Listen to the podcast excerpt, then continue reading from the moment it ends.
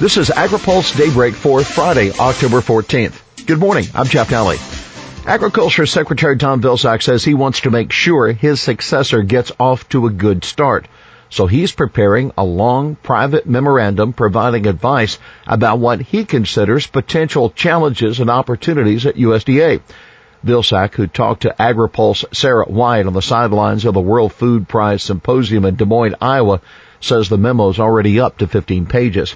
He didn't go into detail about what's in it, but he did say it will include thoughts about how the department is structured.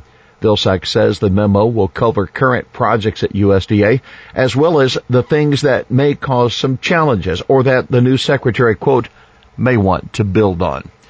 Vilsack, change the Farm Bill's name to broaden support. Vilsack also has some advice for the House and the Senate Agriculture Committees as he prepares to leave office change the name of the farm bill. He isn't offering any ideas, but he says Americans don't understand how much of a stake they have in the bill. Vilsack said, quote, they don't think there's any reason for them to want investment in it. But if you say it's an infrastructure bill, it's a trade bill, it's a jobs bill, it's a natural resource conservation bill, it's a farmer bill, then maybe folks will understand that there is something in it for every American regardless of where they live. New GIPSA rules move toward release. The Obama administration appears poised to act on one of the last unfinished agriculture issues on its plate. The USDA expected today to send a set of rules to the White House Office of Management and Budget to tighten legal protections for livestock and poultry producers. According to sources familiar with the USDA's plans, there will be two proposed rules on contracts and undue preference and an interim final rule on competitive injury. Once the OMB review is finished, the Grain Inspection, Packers, and Stockyards Administration, or GIPSA, can release the rules and accept public comment on them. Industry groups will still have a chance to head off the rules in Congress when lawmakers negotiate a spending agreement for the rest of the fiscal year. But that may be a long shot since the White House is certain to fight, including language in the spending deal that would stop the rules from being implemented under a new administration. California dominating EQIP spending. A new searchable database compiled by the Environmental Working Group is giving a glimpse of where USDA conservation spending is going.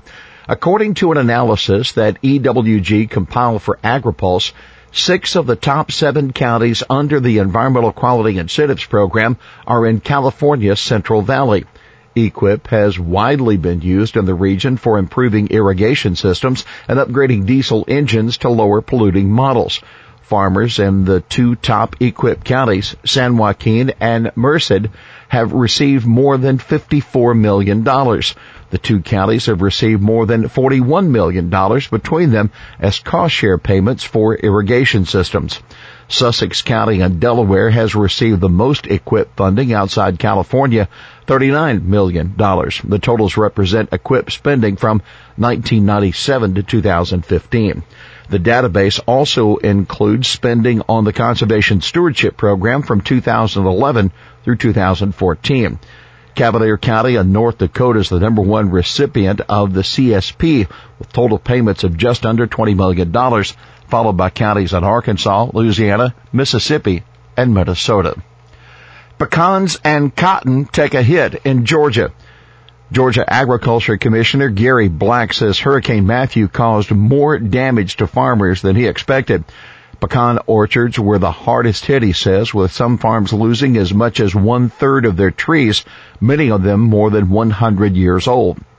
Some cotton crops have also been lost because the high winds drove the fiber to the ground or left it badly tangled. Georgia Farm Bureau President Gerald Long joined Black at a tour of farms in three counties hit by the storm. This will not just be a one year hit, but a long term effect that will take years for our growers to overcome, according to Long. EDF leader defends Big Ag against Pollan.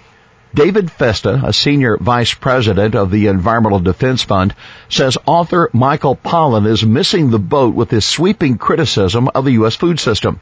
In a blog post for EDF, Festa says farmers and food companies are making significant strides to reduce agriculture's environmental impact.